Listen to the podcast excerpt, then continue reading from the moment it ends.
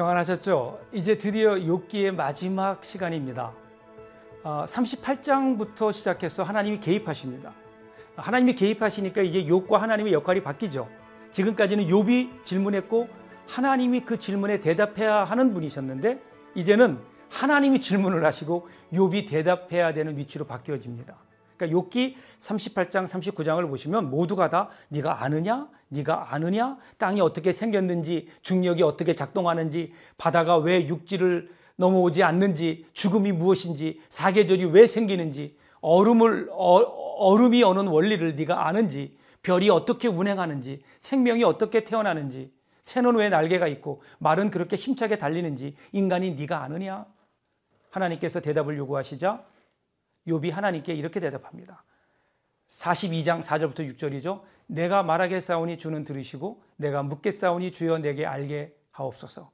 내가 죽게 대하여 귀로 듣기만 하였사오나 이제는 눈으로 주를 배움나이다. 그러므로 내가 스스로 거두어 드리고 티끌과 제 가운데서 회개하나이다.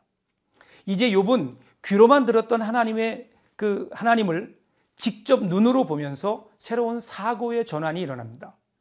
인간적인 안목으로는 창조 세계의 장관을 다 설명할 수 없지만 거기에는 분명히 하나님의 계획이 있음을 하나님의 만남을 통해 알게 됩니다. 이것을 깨닫는 순간 욥은 하나님을 새롭게 체험합니다. 그러면서 인간 중심적 세계관이 창조주의 시각으로 보는 우주 중심적 세계관으로 변하게 됩니다. 그리고 이제는 나 중심으로 자신을 보는 것이 아니라 창조주 하나님의 시각으로 자신의 삶을 돌아보는 새로운 깨달음이 요백에 오게 되는 거죠. 그리고 하나님께서 욥의 문제를 직접 해결해 주십니다. 욥이 회복되면서 욥의 이야기는 끝이 나게 되죠. 결론적으로 욥기 전체가 주는 주된 메시지는 고통입니다. 근데 그 고통이 헤아릴 수 없는 신비라는 사실입니다. 신비는 이해할 수 있는 것이 아닙니다. 그냥 받아들이는 겁니다. 중요한 것은 우리의 고난 속에 우리의 삶과 하나님에 대해서 깊이 알 수 있다는 겁니다. 원래 인간의 불행은 하나님께도 뜻밖의 일일 수 있습니다. 그러나 하나님은 그 뜻밖의 일을 뜻 안의 일로 바꾸어 주시기도 합니다. 창세기 50장 20절 보시면 당신들은 나를 헤아려 하였으나 하나님은 그것을 선으로 바꾸사 오늘과 같이 많은 백성의 생명을 구원하게 하시려 하셨나니 요셉의 고백이죠. 그렇게 보면 고난이 반드시 나쁜 것만은 아닙니다. 그것을 통해서 사람들은 자신을 겸손하게 돌아보게 되고 더 나아가서 자신의 부족한 것들을 고백하며 회개할 수 있는 마음을 가질 수 있기 때문입니다. 고난 속에서 자신의 참모습을 발견한 사람들은 자신이 어려움을 당해보았기 때문에 남에게 모진 말과 행동을 하지 않습니다.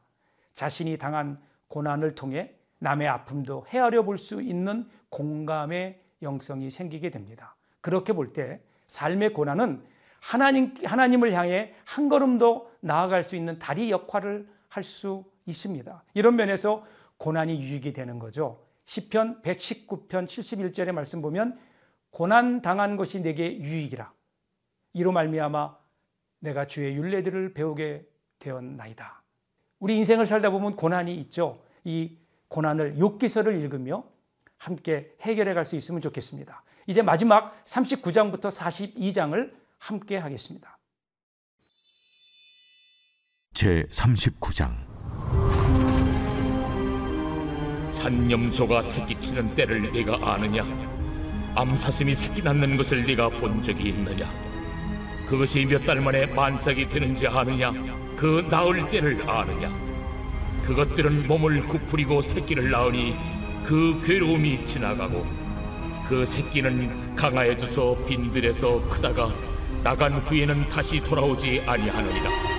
누가 들나귀를 놓아 자유롭게 하였느냐? 누가 빠른 나귀의 매인 것을 풀었느냐?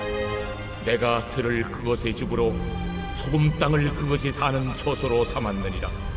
들나귀는 성읍에서 찌끄리는 소리를 비웃나니 나귀 치는 사람이 지르는 소리는 그것에게 들리지 아니하며 초장 언덕으로 두루다니며 여러 가지 푸른 풀을 찾느니라 들소가 어찌 기꺼이 너를 위하여 일하겠으며 내 량간에 머물겠느냐 내가 능히 줄로 매어 들소가 이랑을 갈게 하겠느냐 그것이 어찌 골짜기에서 너를 따라 쏘레를 끌겠느냐 그것이 힘이 세다고 네가 그것을 의지하겠느냐?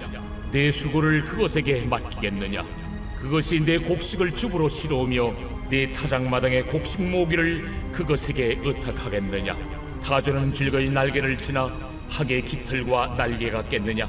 그것이 알을 땅에 버려두어 흙에서 도어지게 하고 발에 깨어질 것이나 들짐승에게 밟힐 것을 생각하지 아니하고 그 새끼에게 모질게 대함이 제 새끼가 아닌 것처럼 하며 그 고생한 것이 헛되게 될지라도 두려워하지 아니하나니 이는 하나님이 지혜를 베풀지 아니하셨고 총명을 주지 아니함이라 그러나 그것이 몸을 떨쳐 뛰어갈 때에는 말과 그 위에 탄 자를 우습게 여기느니라.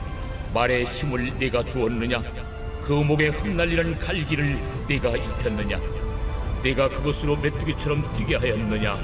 그 위험스러운 콧소리가 두려우니라. 그것이 골짜기에서 발굽질하고 힘있음을 기뻐하며 앞으로 나아가서 군사들을 맞되 두려움을 모르고 겁내지 아니하며 칼을 대할지라도 물러나지 아니하니 그의 머리 위에서는 화살통과 빛나는 창과 투창이 번쩍이며 땅을 삼킬 듯이 맹렬히 성내며 나팔 소리에 머물러 서지 아니하고 나팔 소리가 날 때마다 힝힝 울며 멀리서 싸움 냄새를 맡고 지휘관들의 호령과 외치는 소리를 듣느니라. 내가 떠올라서 날개를 펼쳐 남쪽으로 향하는 것이 어찌 내 지혜로 말미암음이냐 독수리가 공중에 떠서 높은 곳에 보금자리를 만드는 것이 어찌 내 명령을 따름이냐? 그것이 낭떠러지에 집을 지으며 뾰족한 바위 끝이나 험준한 데 살며 거기서 먹이를 살피나니 그 눈이 멀리 봄이며 그 새끼들도 피를 빨아니 시체가 있는 곳에는 독수리가 있느니라.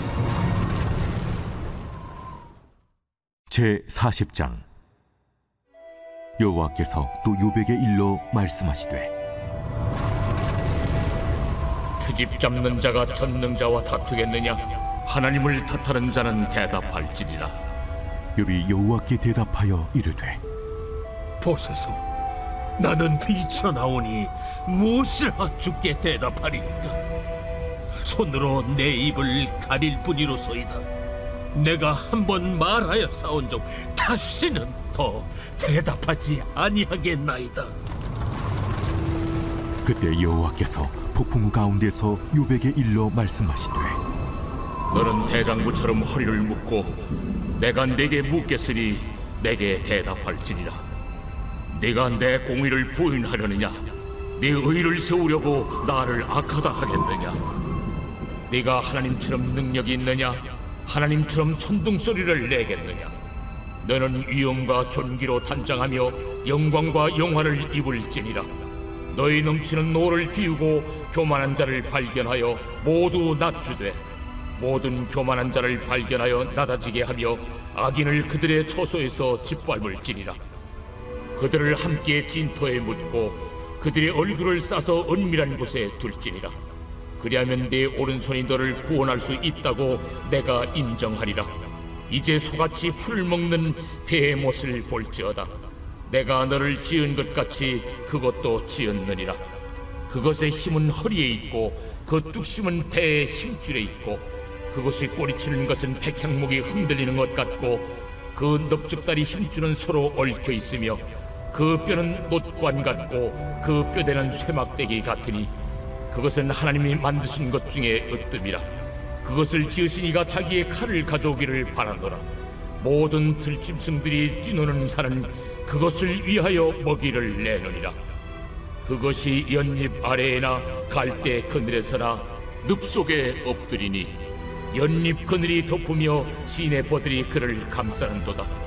강물이 소용돌이 칠지라도 그것이 놀라지 않고 요단 강물이 쏟아져 그 입으로 들어가도 태어나니 그것이 눈을 뜨고 있을 때 누가 능히 잡을 수 있겠으며 갈고리로 그것의 코를 꿰일 수 있겠느냐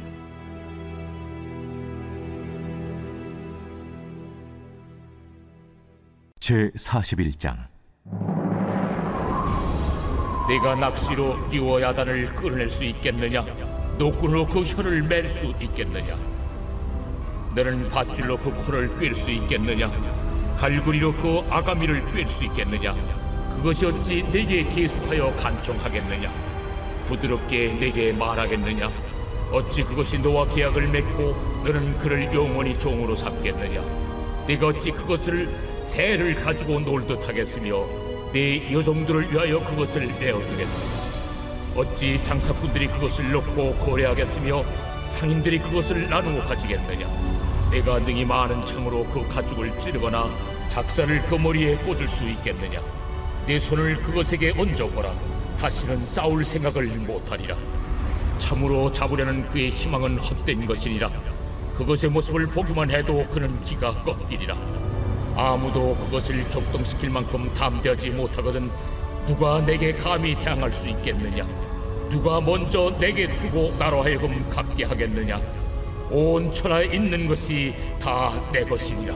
내가 그것의 지체와 그것의 큰 용맹과 늠름한 체구에 대하여 잠잠하지 아니하리라. 누가 그것의 겉가죽을 벗기겠으며 그것에게 겹재가를 물릴 수 있겠느냐? 누가 그것의 턱을 벌릴 수 있겠느냐 그의 둥근 이틀은 쉼이 두렵구나. 그의 질비한 비늘은 그의 자랑이로다. 튼튼하게 봉인하듯이 닫혀 있구나. 그것들이 서로 달라붙어 있어 바람이 그 사이로 지나가지 못하는구나. 서로 이어져 붙었으니 능히 나눌 수도 없구나. 그것이 재채기를 한즉 빛을 발하고 그것의 눈은 새벽의 눈꽃 불빛 같으며 그것의 입에서는 횃불이 나오고 불꽃이 튀어나오며 그것의 콧구멍에서는 연기가 나오니 마치 갈대를 태울 때 솥이 끓는 것과 같구나. 그의 입김은 숯불을 지피며 그의 입은 불길을 뿜는구나. 그것의 힘은 그의 목덜미에 있으니 그 앞에서는 절망만 감돌 뿐이구나. 그것의 살껍질은 서로 밀착되어 탄탄하며 움직이지 않는구나. 그것의 가슴은 돌처럼 튼튼하며 맷돌 아랫짝같이 튼튼하구나.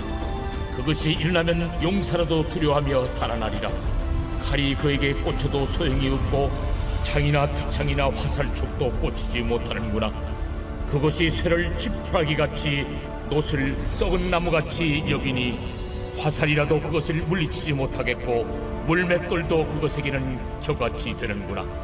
그것은 몽둥이도 지푸라기 같이 여기고 창이 날아오는 소리를 우습게 여기며 그것의 아래쪽에는 날카로운 토기 조각 같은 것이 달려 있고 그것이 지나갈 때는 진흙바닥에 도리깨로 친 자국을 남기는구나.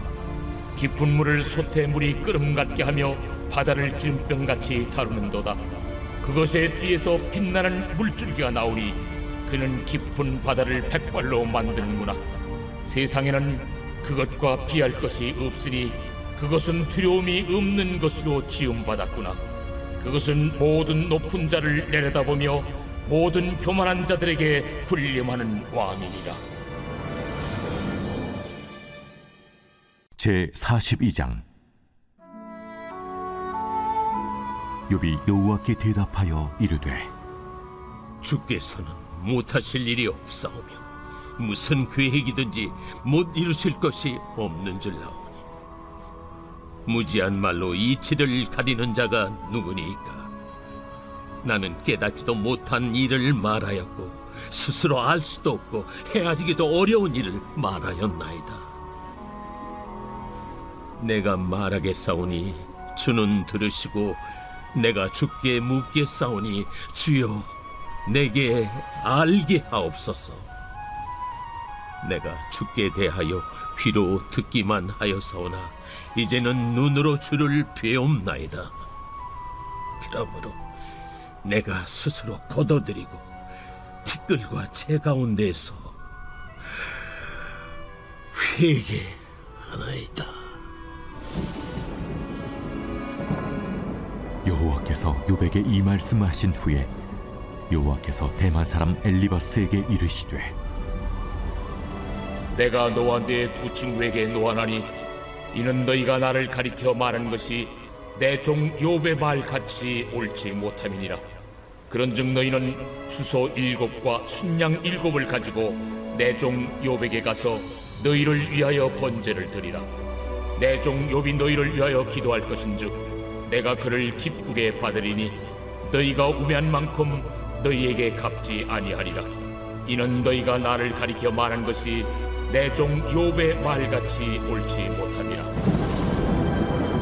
이에 대만 사람 엘리바스와 수아 사람 빌닷과 나마 사람 소발이 가서 여호와께서 자기들에게 명령하신 대로 행하니라. 여호와께서 욥을 기쁘게 받으셨더라.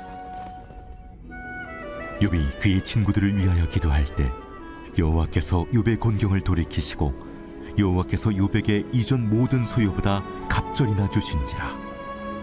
이에 그의 모든 형제와 자매와 이전에 알던 이들이 다 와서 그의 집에서 그와 함께 음식을 먹고 여호와께서 그에게 내리신 모든 재앙에 관하여 그를 위하여 슬퍼하며 위로하고 각각 캐시타 하나씩과 금고리 하나씩을 주었더라.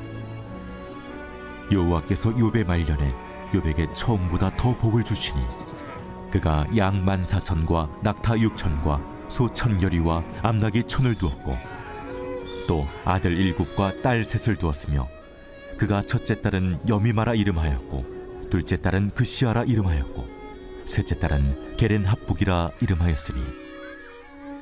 모든 땅에서 욥의 딸들처럼 아리따운 여자가 없었더라. 그들의 아버지가 그들에게 그들의 오라비들처럼 기업을 주었더라. 그 후에 욥이 140년을 살며 아들과 손자 사대를 보았고 욥이 늙어 나이가 차서 죽었더라.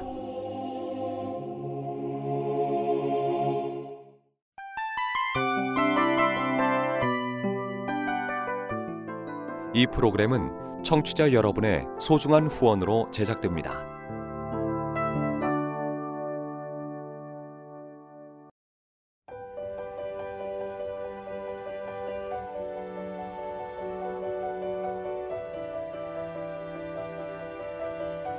세상에는 수많은 교회들이 있지만 더 깊이 있는 말씀 강해를 찾기 위해 크기로만 교회를 선정하지 않습니다. 보다 좋은 영적 콘텐츠를 더 많이 나누기 위해 방송비를 받지 않습니다. 1년 365일 복음만 전하고 싶어서 우리는 광고를 하지 않습니다. 온누리의 복음을 땅끝까지 CGN TV와 함께 땅끝 선교사가 되주세요.